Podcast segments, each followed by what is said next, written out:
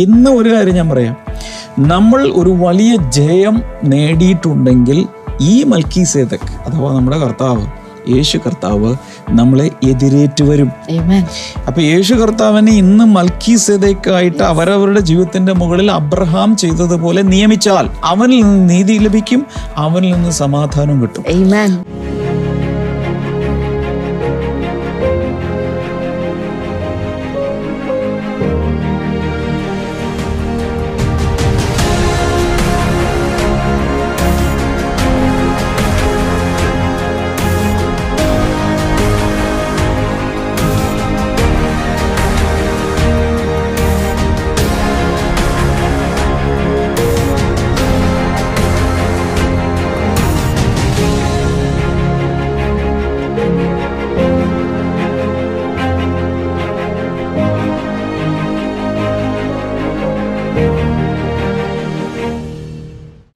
Welcome to blessing today ഇന്നത്തെ morning ഗ്ലോറിയിലൂടെ കർത്താവ് എല്ലാവരെയും അനുഗ്രഹിക്കട്ടെ. ഞങ്ങൾ റെഡിയായിരിക്കുന്നു പേന എടുക്കുക നോട്ട്ബുക്ക് എടുക്കുക ബൈബിൾ എടുക്കുക കട്ടൻ ചായയോ കട്ടൻ കാപ്പിയോ ഇഷ്ടമുള്ളതൊക്കെ എടുത്ത് വെക്കുക. ഹിയർ വി ഗോ ഇന്നത്തെ സ്പോൺസേഴ്സ് ഇന്ന് ആദ്യത്തെ നമ്മുടെ സ്പോൺസർ എന്ന് പറയുന്നത് വിരാർ എന്ന് പറയുന്ന സ്ഥലത്ത് നിന്ന് മിനി ആൻഡ് പ്രവീൺ. ഓ നമ്മുടെ മിനിയും പ്രവീൺ അതാ ഇന്ന് പ്രവീണിന്റെ ജന്മദിനമാണ്. Many many happy returns of the day Praveen.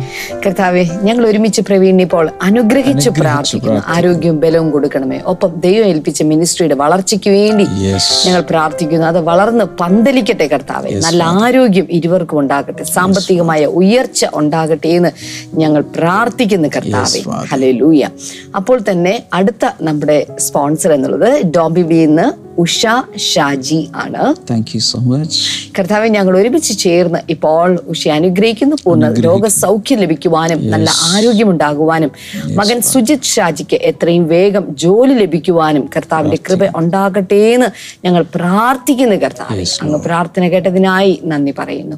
യേശുവിന്റെ നാമത്തിൽ തന്നെ. താങ്ക് യു സോ മച്ച് എബ്രായ ലേഖനം ഏഴാം അധ്യായത്തിലേക്കാണ് നമ്മൾ പോകുന്നത്. പതിവായി നമ്മൾ ചെയ്യുന്നത് പോലെ വലത്തെ കൈ എടുക്കുക. ഇടത്തെ തോളിൽ കൺഗ്രാചുലേഷൻസ് അടിക്കുക. ആറ് പ്രാവശ്യം അല്ലേ? ആറ് പ്രാവശ്യം. അടിക്ക്.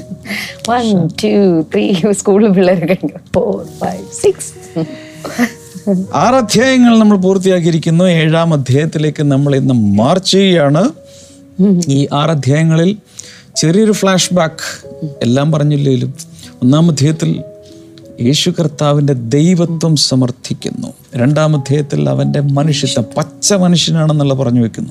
കൂടാതെ യേശു കർത്താവ് പഴയ നിയമ പ്രവാചകന്മാരേക്കാൾ വലിയവനാണ് താൻ ദൂതന്മാരെക്കാൾ വലിയവനാണ് മോശയേക്കാൾ വലിയവനാണ് അഹരോനേക്കാൾ വലിയവനാണ് ജോഷുവേക്കാൾ വലിയവനാണ്. ഇങ്ങനെയുള്ള കുറേയധികം കാര്യങ്ങൾ പറഞ്ഞു പറഞ്ഞു പറഞ്ഞു വരുന്നു. അതിനിടയ്ക്ക് അഞ്ചാം അധ്യായത്തിൽ വന്നപ്പോൾ ഒരു കാര്യം പറഞ്ഞു. എന്താണെന്നറിയാമോ? യേശു കർത്താവ് മൽക്കി സേദക്കിന്റെ ക്രമപ്രകാരം വന്നിരിക്കുന്ന നിത്യ പുരോഹിതനാണ്. അല്ലെങ്കിൽ ശ്രേഷ്ഠ പുരോഹിതനാണ്. എന്നാൽ ഇടയ്ക്ക് പെട്ടെന്ന് അതാണ് പറഞ്ഞു വെച്ചതെങ്കിലും അത് ഇൻട്രൊഡ്യൂസ് ചെയ്തെങ്കിലും പെട്ടെന്ന് ആരും പിന്മാറി പോകാതിരിക്കാനുള്ള കുറേ കാര്യങ്ങളും വാർണിങ്ങും അതോടൊപ്പം കുറേ അധികം എൻകറേജ്മെന്റും എല്ലാം അങ്ങ് പറഞ്ഞു. ഏഴാം അധ്യായത്തിലേക്ക് വരുമ്പോൾ തിരിച്ചു വരികയാണ്. എന്തിലേക്ക്? മൽക്കി സേതക്കിന്റെ ക്രമപ്രകാരമുള്ള പുരോഹിതൻ എന്ന വിഷയത്തിലേക്ക് തിരിച്ചു വരികയാണ്. അപ്പോൾ അഞ്ചിനും ഏഴിനും ഇടയ്ക്ക് ആറാം അധ്യായത്തിൽ അല്പം ഡെഗ്രസ് ചെയ്ത് വേറെ ചില സ്ഥലങ്ങളിലേക്കൊക്കെ പോയിട്ട് തിരിച്ചു വരികയാണ്. പറഞ്ഞു വരുന്ന ഇതാണ്. അഞ്ചാം അധ്യായത്തിൽ തുടങ്ങി വെച്ച മൽക്കി സേതക് എന്ന കഥാപാത്രത്തെ വീണ്ടും ഏഴാം അധ്യായത്തിൽ തിരിച്ചു കൊണ്ടുവരുന്നു എന്നിട്ട് ആ കാര്യങ്ങളാണ് സംസാരിക്കാൻ പോകുന്നത്. അതിനു മുമ്പ് ഞാനൊന്ന് പറഞ്ഞോട്ടെ മൽക്കി സേതക്കിനെ കുറിച്ച് ഇതിനു മുമ്പ് ഒന്ന് രണ്ട് എപ്പിസോഡുകൾ നമ്മൾ ചെയ്തിട്ടുണ്ട്. ആ സമയത്ത് നമ്മൾ ചെയ്തിട്ടുണ്ട്. ഇടയ്ക്കിടയ്ക്ക് അത് പറയാറുണ്ട്.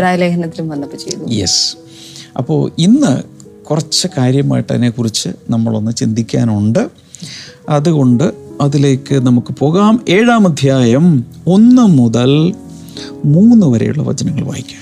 ശാലേം രാജാവും അത്യുന്നതനായ ദൈവത്തിന്റെ പുരോഹിതനുമായ ഈ മൽക്കി സദേഖ് രാജാക്കന്മാരെ ജയിച്ച് മടങ്ങി വരുന്ന അബ്രഹാമിനെ എതിരേറ്റ് അനുഗ്രഹിച്ചു. അബ്രഹാം അവന് സകലത്തിലും പത്തിലൊന്ന് കൊടുത്തു. പത്തിലൊന്ന് കൊടുത്തു. അവന്റെ പേരിന് ആദ്യം നീതിയുടെ രാജാവെന്നും പിന്നെ ശാലയും രാജാവെന്നും എന്ന് വെച്ചാൽ സമാധാനത്തിന്റെ രാജാവെന്നും അർത്ഥം. അർത്ഥം. അവന് പിതാവില്ല മാതാവില്ല വംശാവലിയില്ല ജീവാരംഭവും ജീവാവസാനവുമില്ല. അവൻ ദൈവപുത്രന് തുല്യനായി എന്നേക്കും പുരോഹിതനായിരിക്കുന്നു. ഈ ഈ പൗരോഹിത്യത്തെക്കുറിച്ച് പറയുമ്പോൾ ഈ നമുക്കിതൊന്നും അത്ര വലിയ സംഭവങ്ങളൊന്നുമല്ല. നമുക്കിതൊന്നും അറിയണം. മൽക്കീസതൊക്കെ ആരാണ് നമ്മൾ അറിഞ്ഞാലും ഇല്ലെങ്കിലും പ്രശ്നമൊന്നുമില്ല. അല്ലെങ്കിൽ അഹരോൻ ആരാണെന്ന് അറിഞ്ഞില്ലെങ്കിലും ഒന്നും നമുക്ക് വിഷയമൊന്നുമില്ല. കാരണം നമുക്ക് യേശുവായിട്ട കാര്യം. എങ്കിലും ദൈവത്വം യേശു കർത്താവ് ആരാണെന്ന് മനസ്സിലാക്കാൻ കൂടുതൽ ആഗ്രഹമുണ്ടെങ്കിൽ എങ്കിലേ നമ്മൾ അവനെ കൂടുതൽ സ്നേഹിക്കുള്ളൂ കൂടുതൽ അറിയുന്തോറും കൂടുതൽ അവനെ സ്നേഹിക്കും. പോലീസൊക്കെ പറയുന്നൊരു കാര്യം ഞാൻ ഞാൻ ആരെ വിശ്വസിച്ചിരിക്കുന്നു എന്ന് അറിയുന്നു. യേശു കർത്താവ് ഒരിക്കൽ യോഹനൻ നാലിൽ പറഞ്ഞു നിങ്ങൾ നിങ്ങൾ അറിയാത്തവനെ നമസ്കരിക്കുന്നു അറിഞ്ഞിട്ടല്ല അറിയാത്ത ഒരു നമസ്കാരമുണ്ട്. അറിയാത്തൊരു ദൈവസേവയുണ്ട്. നമ്മൾ അങ്ങനെയല്ല അറിഞ്ഞ് കർത്താവിനെ ആരാധിക്കണം. അതിനാണ് ഈ കാര്യങ്ങളൊക്കെ ഇങ്ങനെ പറഞ്ഞു പിടിപ്പിക്കുന്നത്. ഇതിൽ ഇത് പറയാനൊരു കാരണമുണ്ട്. യേശുക്രിസ്തു ആരാണ്? അല്ലെങ്കിൽ യേശുക്രിസ്തു ഒരു മഹാപുരോഹിതനാണെന്ന് വിശ്വസിക്കുന്നതിൽ പല യഹൂദന്മാർക്കും ഭയങ്കര ടെക്നിക്കൽ പ്രോബ്ലം ലോജിക്കൽ പ്രോബ്ലം ഉണ്ടായിരുന്നു. അതിന് കാരണവും ഞാൻ പല പ്രാവശ്യം പറഞ്ഞു. സാധാരണ മഹാപുരോഹിതന്മാരെല്ലാം വരുന്ന അഹരോന്റെ കുടുംബത്തിൽ നിന്നാണ്. യേശു അഹരോന്റെ കുടുംബത്തിൽ നിന്ന് ജനിച്ചയാളല്ല യഹൂദ ഗോത്രത്തിലാണ് ജനിച്ചിരിക്കുന്നത്. ഇതുകൊണ്ട് തന്നെ ഒരിക്കലും ഒരു യഹൂദനും ഇത് ഉൾക്കൊള്ളാൻ സാധ്യമല്ല. അദ്ദേഹം പറയുന്നു ഒരിക്കലും അദ്ദേഹം വന്നിരിക്കുന്ന അഹരോന്റെ കുടുംബത്തിൽ നിന്നല്ല എന്നാൽ വേറൊരു ക്രമപ്രകാരം. പറഞ്ഞേ. വേറൊരു ക്രമപ്രകാരം. അഥവാ മൽക്കീസേദക്കിന്റെ ക്രമപ്രകാരം യേശു കർത്താവ് വന്നിരിക്കുന്നു. ഈ ഒരൊറ്റ ലോജിക്കൽ പ്രോബ്ലം കൊണ്ട് അവർ ആത്മീയമായി വളരാതെ കിടക്കുവാണ്. ഹലോ അതുകൊണ്ടാണ് ഇത്രയും വിശദീകരിക്കുന്നത്. നിങ്ങൾ ശിശുക്കളായിട്ട് ഇന്ന് ഇരിക്കുകയാണ്. ആദ്യ പാഠങ്ങൾ തന്നെ പറഞ്ഞുകൊണ്ടിരിക്കുകയാണ്. നിങ്ങൾ വളരണ്ടേ? വളരണമെങ്കിൽ വ്യക്തതയോടെ ഈ കാര്യങ്ങൾ മനസ്സിലാക്കുക. ഇന്നും പലരുടെയും ജീവിതത്തിൽ അവർ എടു ആദ്യത്തെ സ്റ്റെപ്പിൽ നിന്ന് അടുത്ത സ്റ്റെപ്പിലേക്ക് പോകാതിരിക്കാൻ കാരണം ചില കൺഫ്യൂഷൻസാണ് ഉദാഹരണം ക്രിയേഷൻ ചില ആൾക്ക് ഇന്നും പിടുത്തം കിട്ടില്ല. എങ്ങനെ ഇതൊക്കെ ഉണ്ടായി? രാവിലെ കണ്ണു തുറന്നു നോക്കുമ്പോഴേക്കും കിളികളുണ്ട് മരങ്ങളുണ്ട് അതുണ്ട് മലകളുണ്ട് എല്ലാ ഭൂമിയുണ്ട്. ഇതൊക്കെ എങ്ങനെ ഉണ്ടായപ്പാ? കർത്താവ് കർത്താവിന് അത്രയും ശക്തിയുണ്ടോ? ക്രിയേഷൻ അതോ ഇത് പരിണമിച്ചുണ്ടായതാണോ? എവല്യൂഷൻ ഈ ഒരൊറ്റ പ്രശ്നത്തിൽ കിടന്ന് കുറേ യുവതി യുവാക്കന്മാർക്ക് ഇറങ്ങുന്നുണ്ട് ഇതൊന്ന് ആരെങ്കിലും ഒന്ന് ക്ലാരിഫൈ ചെയ്ത് കൊടുത്താൽ അവർ വളരും.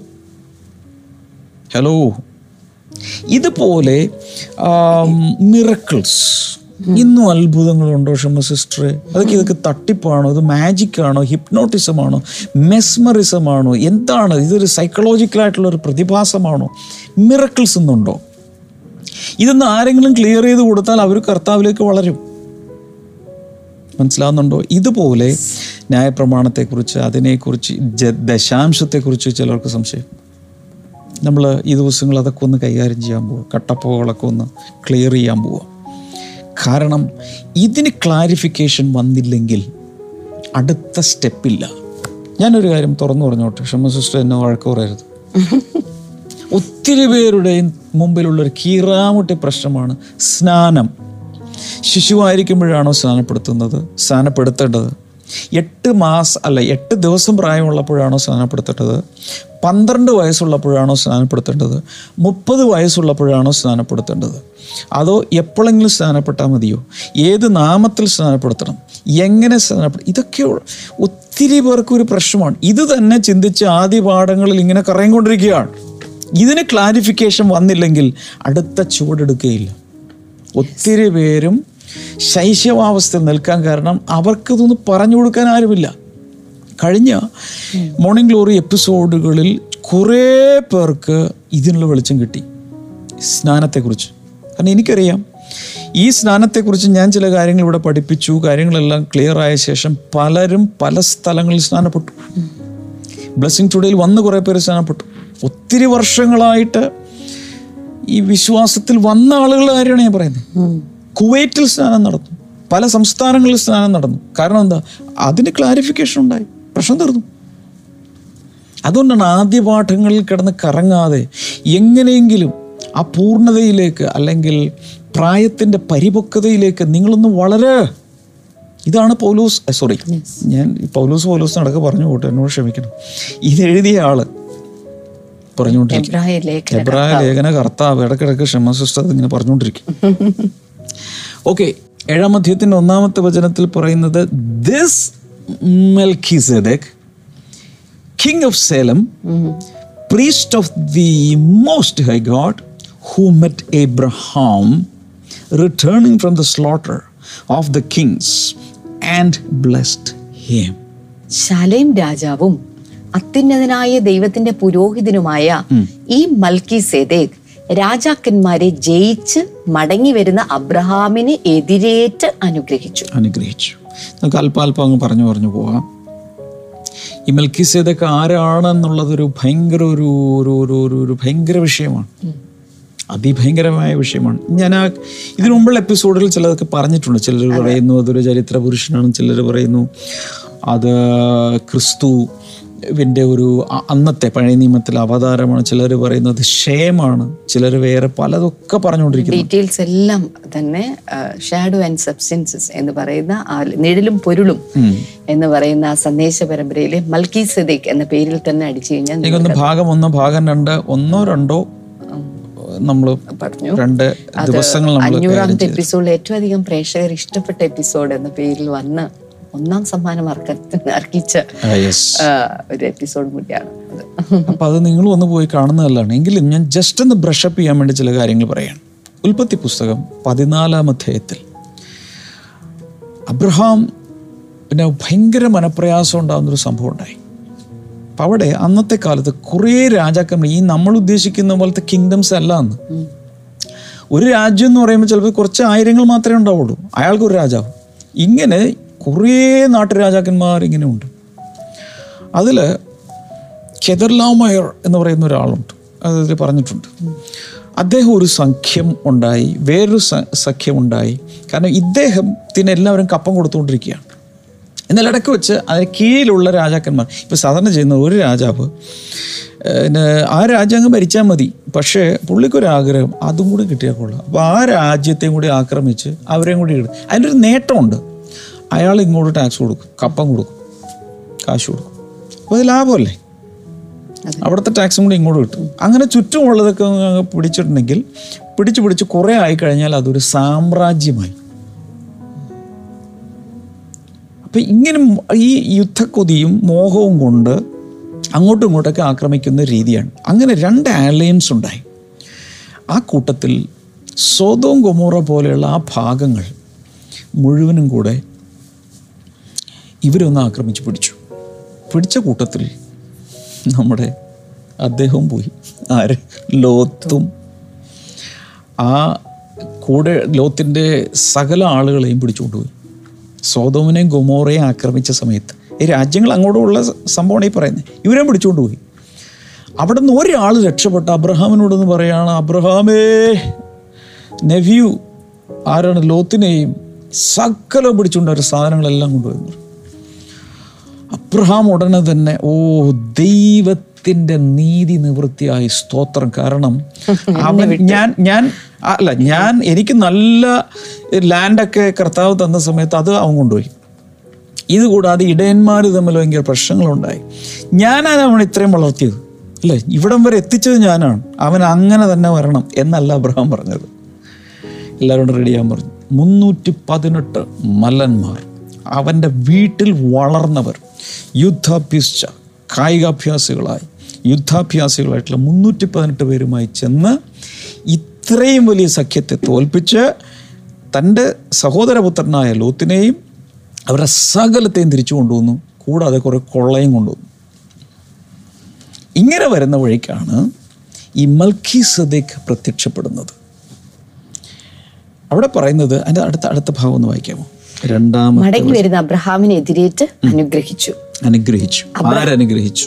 മൽക്കീസേദേക്ക് അബ്രഹാമിനെ അനുഗ്രഹിച്ചു. അവിടെയാണ് ആദ്യമായിട്ട് ഇങ്ങനെ ഒരു കഥാപാത്രത്തെ നമ്മൾ കാണുന്നത്. ഇതിനു മുമ്പ് കണ്ടിട്ടില്ല. ഇതാരാണെന്ന് നമുക്ക് അറിഞ്ഞുകൂടാ ഓക്കെ. അബ്രഹാം അവന് സകലത്തിലും പത്തിലൊന്ന് കൊടുത്തു. അവന് സകലത്തിലും പത്തിലൊന്ന് കൊടുത്തു. ഓക്കെ. അവന്റെ പേരിന് ആദ്യം നീതിയുടെ രാജാവെന്നും പിന്നെ ശാലേൻ രാജാവ് എന്ന് വെച്ചാൽ സമാധാനത്തിന്റെ രാജാവെന്നും അർത്ഥം. അർത്ഥം. മൂന്നാമത്തെ വചനം അവന് പിതാവില്ല അവന് പിതാവില്ല മാതാവില്ല മാതാവില്ല വംശാവലിയില്ല വംശാവലിയില്ല. ജീവാരംഭവും ജീവാവസാനവും ഇല്ല ആരപ്പാ ഇയാൾ? എന്നാൽ അവൻ ദൈവപുത്രന് തുല്യനായി. ദൈവപുത്രന് തുല്യനാണ് അവൻ എന്നേക്കും എന്നേക്കും പുരോഹിതനായി പുരോഹിതനായിരിക്കുന്നു. അപ്പൊ ഈ ചരിത്ര സംഭവങ്ങളൊക്കെ ഒന്ന് യഥാ ഈ ഒന്ന് ഒന്ന് ദയവായി ഈ- ഉൽപ്പത്തി പുസ്തകം പതിനാലാം അധികം ഒന്ന് വായിക്കണേ. ആ ഭാഗത്ത് കുറേ പേരെ കൊണ്ടുവന്ന് ടാർ പിറ്റ്സിൽ ഇടുന്ന ഒരു കാര്യങ്ങളൊക്കെ പറഞ്ഞിട്ടുണ്ട്. ടാർ പിറ്റ്സിൽ കൊണ്ടുപോയി അതിന്റെ മലയാളത്തിൽ എങ്ങനെയാണ് എനിക്ക് അറിഞ്ഞുകൂടാ. ബിറ്റുമിൻ പിറ്റ്സിന്റെ അകത്ത് കൊണ്ടുപോയി കുറേ ആളുകളിട്ട് കുറേ പേര് അവിടെ ചത്തു. ഇങ്ങനെയൊക്കെ പറയുന്നുണ്ട്. ഈ ഭാഗത്താണ് പിന്നീട് അറിയാമല്ലോ സ്വതകുമറിൽ കർത്താവ് തീയും ഗന്ധവും ഇട്ടത്. അതിനെക്കുറിച്ച് ചരിത്രം പറയുന്നത് ഇങ്ങനെയാണ്. ഈ ടാർ പിറ്റ്സ് ഒത്തിരി അവിടെ ഉണ്ടായിരുന്നു. ടാറ് പോലെയുള്ള പദാർത്ഥം നിറഞ്ഞ കുഴികളുണ്ടായിരുന്നു അവിടെ. ഇതിന്റെ അകത്ത് കുറേ പേര് ആ യുദ്ധത്തിന്റെ ഇടയ്ക്ക് വീണ് മരിച്ച കാര്യം പറയുന്നത് പക്ഷേ ഞാൻ പറയാൻ കാരണം കീൽക്കുഴികൾ. ടാർപിറ്റ്സ് ഇത് ഇവിടെയൊക്കെ ആ തീയും ഗന്ധകവും വീണ സമയത്ത് ഈ ടാർപിറ്റ്സ് മൊത്തം കൂടി കത്തി എന്ന് പറയുന്നു. മനസ്സിലായോ? കത്തി കത്തി കത്തി മുഴുവൻ ചാമ്പലായ. ആ ഭാഗമാണ് ഇന്ന് ഡെഡ് സി ആയിരിക്കുന്നത്. ആ ഡെഡ് സിയിലാണ് ധാതു ലവണങ്ങൾ മുഴുവൻ ഇതിന്റെ എല്ലാം കണ്ടൻസ് മുഴുവനും ഉണ്ട്. അതുകൊണ്ടാണ് പൊങ്ങി വെള്ളത്തിൽ പൊങ്ങിക്കിടക്കുന്നത് പൊങ്ങിക്കിടന്ന് വായിക്കാം അത്രയും ഡെൻസിറ്റിയുള്ള അല്ലെങ്കിൽ മിനറൽസ് ഉള്ള ഒന്നായിട്ട് അത് മാറി. ഇതാണ് ചരിത്രത്തിൽ ഇങ്ങനെ വരുന്നത്. പക്ഷെ അവിടെ വെച്ച് നടന്നൊരു സംഭവമാണ് ഈ പറയുന്നത്. ഈ ശാലേം രാജാവായ മെൽക്കി എഴു എതിരേറ്റ് വന്ന് അബ്രഹാമിനെ സ്വീകരിച്ചു. ചില ആളുകൾ പറയുന്നത് അവിടെ ഉണ്ടായിരുന്ന ഒരു കനാന്യ രാജാവാണിതെന്നാണ് പക്ഷേ അയാൾ എങ്ങനെ അത്യുന്നതനായ ദൈവത്തിന്റെ പുരോഹിതനാകും എന്നുള്ളതാണ് അടുത്ത ചോദ്യം. അതുകൊണ്ടാണ് പലപ്പോഴും പലരും കൺക്ലൂഡ് ചെയ്യുന്നത് ഇത് ക്രിസ്തുവിന്റെ പഴയ നിയമത്തിലെ ഒരു അവതാരമാണ്. അഥവാ അബ്രഹാമിന്റെ വീട്ടിൽ മൂന്ന് പുരുഷന്മാർ വന്നതുപോലെ. അവരെ നാട്ടുരാജാക്കന്മാരോ കാട്ടുരാജാക്കന്മാരോ ഒന്നുമല്ല. യഥാർത്ഥത്തിൽ ദൈവം മൂന്ന് പുരുഷന്മാരായി വന്നു. അതുപോലെ ശാലയം രാജാവായി അവൻ വന്നു. നമ്മളൊരു പാട്ടില്ലേ? ശാലേം രാജൻ വരുന്നൊരു ധ്വനി. അല്ലേ? ശാലേം രാജാവ് എന്ന് പറയുന്നത് കർത്താവിനെ തന്നെ യേശു കർത്താവിനെ തന്നെയാണെന്ന് എല്ലാവർക്കും അറിയാം. ഓക്കെ ഇപ്പോൾ എന്തെല്ലാം കാര്യങ്ങൾ നമുക്ക് ഇവിടെ നിന്ന് മനസ്സിലാക്കാം? Number one Melchizedek was the king of Salem. Salem എന്ന് ഉദ്ദേശിക്കുന്നത് ജെറുസലേമാണ്. ഇന്നത്തെ ജെറുസലേം അന്നത്തെ. എന്ന് വെച്ചാൽ സമാധാനം എന്നാണ് ശാലയം എന്ന് പറഞ്ഞ അർത്ഥം. അതിന്റെ രാജാവാണെന്നറിയാം. He was the priest of the most high God അവിടെ പറയുന്നത് അത്യുന്നതനായ ദൈവത്തിന്റെ പുരോഹിതനാണെന്ന് പറഞ്ഞിട്ടുണ്ട്. He met Abraham returning from the defeat of the kings രാജാക്കന്മാരെ തോൽപ്പിച്ചു വരുന്ന അബ്രഹാമിനെ എതിരേറ്റ് ചെന്നു. ഇന്ന് ഒരു കാര്യം ഞാൻ പറയാം. നമ്മൾ ഒരു വലിയ ജയം നേടിയിട്ടുണ്ടെങ്കിൽ ഈ മൽക്കി സേതക് അഥവാ നമ്മുടെ കർത്താവ് യേശു കർത്താവ് നമ്മളെ എതിരേറ്റ് വരും. എന്നിട്ടവിടെ എന്നിട്ട് പറയുന്നത് മെൽക്കി സേതക് ബ്ലെസ്ഡ് എബ്രഹാം. അബ്രഹാമിനെ മെൽക്കി സേതക് അനുഗ്രഹിക്കുന്നു. നമ്മുടെ കർത്താവ് അനുഗ്രഹിക്കുന്നവനാണ് ഒരു ഹാലലിയ പറയാം. ഇനി Abraham gave tithes of all things to Melchizedek ഈ രാജാവിന് അബ്രഹാം എല്ലാത്തിന്റെയും എന്ത് കൊടുത്തു? പത്തിലൊന്ന്. പത്തിലൊന്ന് കൊടുത്തു. ഈ എന്തിന്റെയാണ് ഈ കൊടുത്തതെന്ന് ചിന്തിച്ചിട്ടുണ്ടോ? ഈ കൊള്ള കിട്ടിയില്ലേ? എന്ന് വെച്ച സകല രാജ്യങ്ങളിൽ അവിടെയുള്ള സകല രാജ്യങ്ങളുടെയും കൊള്ള എന്ന് പറഞ്ഞാൽ ഏറ്റവും പ്രഷ്യസ് ആയിട്ടുള്ള കാര്യങ്ങളുടെ അതിന്റെ ഫസ്റ്റ് ടെൻത്ത് ഏറ്റവും ക്രീം ആയിട്ടുള്ള ഏറ്റവും വാല്യുബിൾസ് ആണ് നേരെ കൊണ്ട് കൊടുത്തത്. ഏറ്റവും നല്ലത് കൊണ്ട് മെൽക്കി സേദക്കിന് കൊടുത്തു. ഇനി മെൽക്കി സേദക്കിന്റെ അർത്ഥം അവിടെ പറഞ്ഞിട്ടുണ്ട് കിങ് ഓഫ് റൈറ്റസ്നസ് നീതിയുടെ രാജാവ്. എല്ലാവരും പറഞ്ഞ നീതിയുടെ രാജാവ്. നീതിയുടെ രാജാവ്. അഥവാ മെലേക്ക് എന്ന് പറഞ്ഞാൽ കിങ് എന്നാണ് അർത്ഥം. സദേഖ് എന്ന് പറഞ്ഞാൽ റൈച്ചസ്നസ് എന്നാണ് അർത്ഥം. അപ്പൊ മെൽഖി സദേഖ് എന്ന് പറഞ്ഞാൽ കിങ് ഓഫ് റൈച്ചസ്നസ് എന്നാണ് അർത്ഥം. നീതിയുടെ രാജാവ്. അതുകൂടാതെ ഒരു കാര്യം കൂടി പറഞ്ഞു Melchizedek was the king of Salem which means king of peace സമാധാനത്തിന്റെ രാജാവാണ്. എനിക്ക് മൽക്കി സേതൊക്കെ അതൊന്നുമല്ല വിഷയം. നമ്മുടെ യേശു കർത്താവാണ് നമ്മുടെ വിഷയം. അവനാണ് നമ്മുടെ മെൽക്കി സെദേക്ക് എല്ലാവരും എന്ന് പറയും യേശുവാണ് എന്റെ മെൽക്കി സെദേക്ക് യേശുവാണ് എന്റെ മെൽക്കി സെദേക്ക് അതിന്റെ അർത്ഥം എന്താ? യേശു എന്റെ നീതിയുടെ രാജാവ്. എനിക്ക് നീതി നടത്തി തരുന്നവൻ. എനിക്ക് ന്യായം പാലിച്ചു തരുന്നവൻ. അവൻ യേശു കർത്ത ഇതാണ് ഇതിന്റെ പൊരുൾ. അല്ലാണ്ട് ചരിത്രം അല്ല ഇവിടുത്തെ വിഷയം. ഇവിടുത്തെ വിഷയം യുദ്ധങ്ങളല്ല ഇവിടുത്തെ വിഷയം ടാർപിറ്റ്സ് അല്ല ഇവിടുത്തെ വിഷയം യേശു കർത്താവ് എന്റെ നീതിയുടെ രാജാവ്. യേശു കർത്താവ് എന്റെ സമാധാനത്തിന്റെ രാജാവ്. അതൊരു പത്ത് പ്രാവശ്യം എല്ലാവരും ഒന്ന് പറഞ്ഞു യേശു കർത്താവ് എന്റെ നീതിയുടെ രാജാവ് യേശു കർത്താവ് എന്റെ സമാധാനത്തിന്റെ രാജാവ്. പല പ്രാവശ്യം എല്ലാവരും ഒന്ന് പറഞ്ഞു ലൈവ് എന്റെ നീതിയുടെ രാജാവ് യേശു കർത്താവ് എന്റെ സമാധാനത്തിന്റെ രാജാവ്. അതിന്റെ അർത്ഥം യേശു കർത്താവിനെ രാജാവാക്കി വെച്ച രണ്ട് കാര്യം ഉറപ്പായി. ഒന്ന് നീതി രണ്ട് സമാധാനം. നീതി കിട്ടും സമാധാനം കിട്ടി. രണ്ടും കിട്ടും. പരിശുദ്ധാത്മാവ് വരുമ്പോഴാണ് ഇത് കിട്ടുന്നത്. റോമാലേഖനം പതിനാലിന്റെ പതിനേഴിൽ വായിക്കുമ്പോൾ നീതിയും സമാധാനവും പരിശുദ്ധാത്മാവിലുള്ള സന്തോഷവും. ആ- ക്രമം കണ്ടായിരുന്നു? ആദ്യം നീതി അതിനുശേഷം സമാധാനം. ഇത് രണ്ടും കിട്ടിക്കഴിഞ്ഞാൽ സന്തോഷം.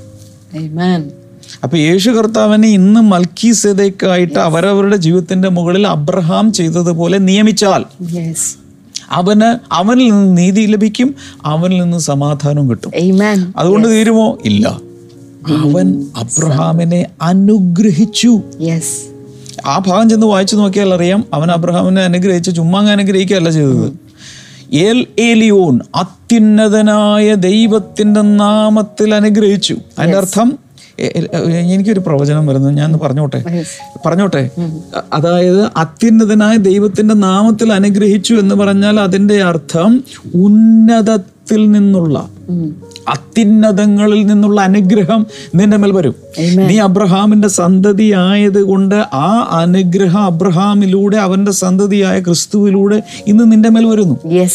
ഭൂമിയിൽ നിന്ന് സാധാരണ കീഴിലുള്ള കൊച്ചനുഗ്രഹങ്ങളല്ല അതിനപ്പുറത്ത് ഉന്നതങ്ങളിൽ നിന്നുള്ള സ്വർഗത്തിൽ നിന്നുള്ള സകല ആത്മീയ അനുഗ്രഹങ്ങളും. യേശു കർത്താവിനെ മൽക്കീസ്ലിതക്കായി അങ്ങ് വാഴിച്ചാൽ നിന്റെ മേൽ വന്ന് വീഴുകയാണ്. Yes, Lord.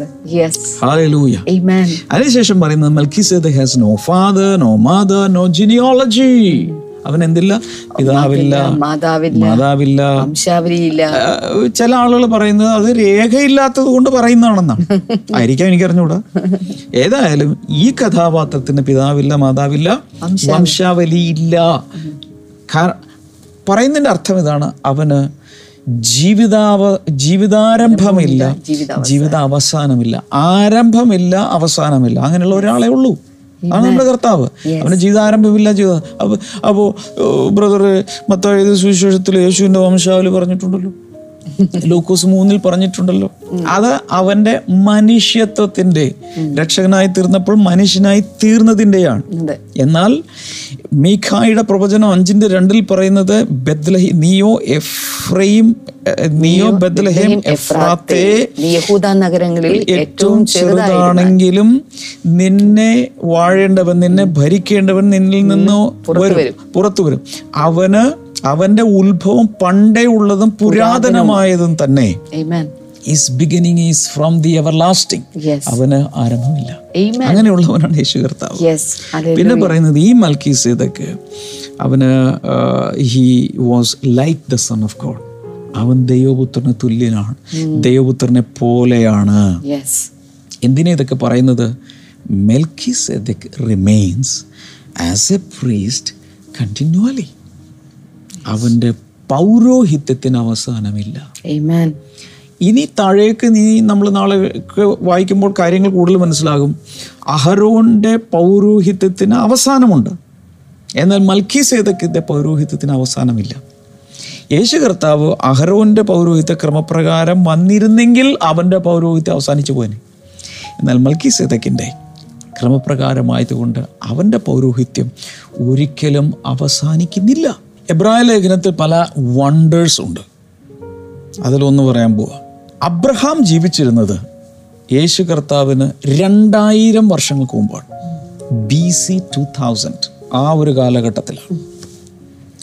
ആ സമയത്താണ് ഇതിനെക്കുറിച്ച് മോശെ പറഞ്ഞിരിക്കുന്നത്. മൽക്കിസത്തിനെ കുറിച്ച് മോശ എഴുതുന്നത്. ഉൽപ്പത്തി പുസ്തകം മോശ എഴുതിയെന്നാണല്ലോ പറയുന്നത്. എഴുതി വച്ചിരിക്കുന്നത്. അപ്പോൾ അത് ഉൽപ്പത്തി പുസ്തകം പതിനാലാം അധ്യായം പതിനെട്ട് മുതൽ ഇരുപത് വരെയുള്ള ഭാഗത്താണ് ആദ്യത്തെ മൽക്കി സേതക്കിനെ കുറിച്ചുള്ള പരാമർശം. അത് ടൂ തൗസൻഡ് ബി സിയിലാണ് നടക്കുന്നത്.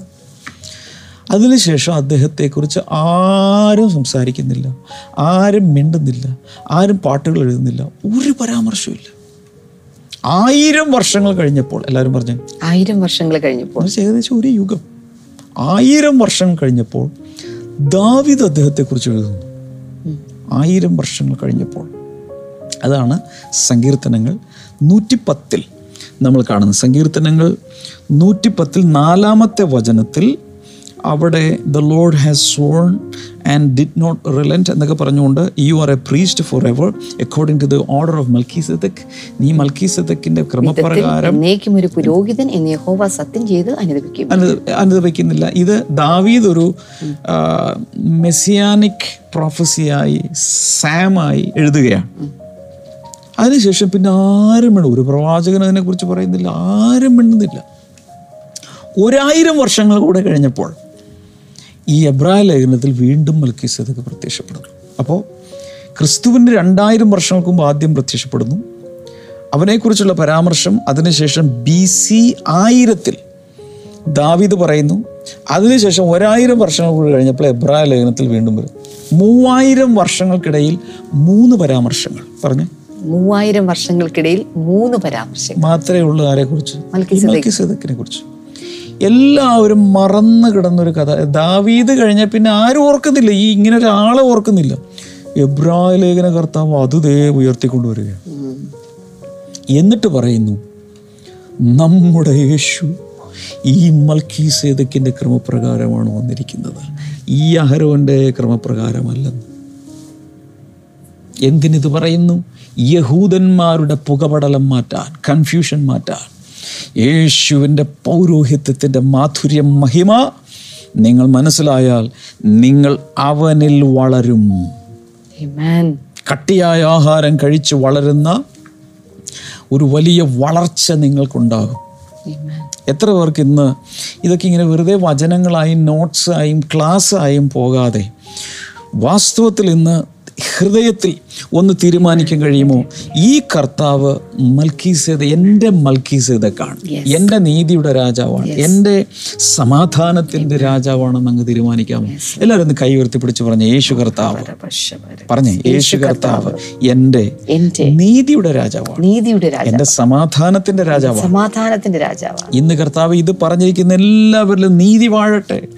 സമാധാനം വഴട്ടെ സന്തോഷത്തിന്റെ നിറവുണ്ടാകട്ടെ. രോഗികളായിട്ടുള്ളവർ ദയവായി ഈ സ്ക്രീനിലേക്ക് നീട്ടിപ്പിടിക്കുക കൈ നീട്ടിപ്പിടിക്കുക. യേശുവിൻ നാമത്തിൽ രോഗികൾ ഇപ്പോൾ സൗഖ്യമാകട്ടെ വലിയ വിടുതലുകൾ ഉണ്ടാകട്ടെ എന്ന് പ്രാർത്ഥിക്കുന്നു. ഈ നട്ടലിന്റെ പ്രയാസങ്ങളെ കർത്താവ് ഇപ്പോൾ സൗഖ്യമാക്കുന്നുണ്ട്. യേശുവിന്റെ നാമത്തിൽ അതുപോലെ അലർജികൾ സൗഖ്യമാകുന്നുണ്ട്. വിവിധ രോഗങ്ങൾ എന്താണെങ്കിലും നിങ്ങൾക്ക് ഒരുപക്ഷെ ഇത് ഇത് പറയുന്ന ചിലരുടെ ഈ ഇത് കേട്ടുകൊണ്ടിരിക്കുന്ന ആ മുറിയിൽ തന്നെ ചില മരുന്നുകളും എക്യുപ്മെന്റുകളും ഒക്കെ കാണും മെഡിക്കൽ എക്യുപ്മെന്റ് ഒക്കെ. യേശുവിന്റെ നാമത്തിൽ ഒരു വലിയ വിടുതൽ ഇപ്പോൾ ഉണ്ടാകട്ടെ ഉണ്ടാകട്ടെ ഉണ്ടാകട്ടെ. സൗഖ്യമാകട്ടെ. താങ്ക് യു ജീസസ് പ്രത്യേകിച്ച് നീ റീപ്ലേസ്മെന്റ് സർജറി കാൽമുട്ട് മാറ്റിവെക്കുന്ന ശസ്ത്രക്രിയ. പറഞ്ഞിട്ടുള്ള ചില ആളുകളുടെ ആ കാൽമുട്ടിനകത്ത് വലിയ സൗഖ്യം നടക്കുന്നു. In the name of Jesus ഒത്തിരി ഭക്ഷണമോ കഴിക്കാൻ പറ്റാത്ത അവസ്ഥയിലുള്ള പലവിധ ഭക്ഷണങ്ങൾ ഒഴിവാക്കേണ്ടിയിരിക്കുന്ന അങ്ങനെയുള്ള ചിലരെ കർത്താവ് സൗഖ്യമാക്കിയാണ് തിരുനാമത്തിൽ കർത്താവ് സകലരെയും അനുഗ്രഹിച്ചിരിക്കുന്നു.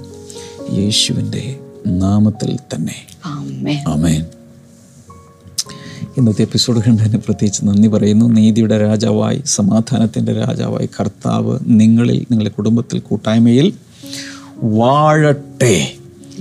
ഹാലൂയ എല്ലാവർക്കും ഇത് ഷെയർ ചെയ്യണം. കാരണം ഒത്തിരി പേര് ഇതിനാൽ അനുഗ്രഹിക്കപ്പെടും. ചിലരൊക്കെ വചനത്തിന്റെ ലഹരിയിൽ അങ്ങ് ജീവിക്കാൻ പോവുക. Amen. God bless you all ഇന്ന് വൈകിട്ടത്തെ ഹോം ഫെലോഷിപ്പ് മിസ് ഔട്ട് ചെയ്യരുത്. എപ്പിസോഡുകൾ നിങ്ങൾക്ക് സ്പോൺസർ ചെയ്യാം. God bless you all bye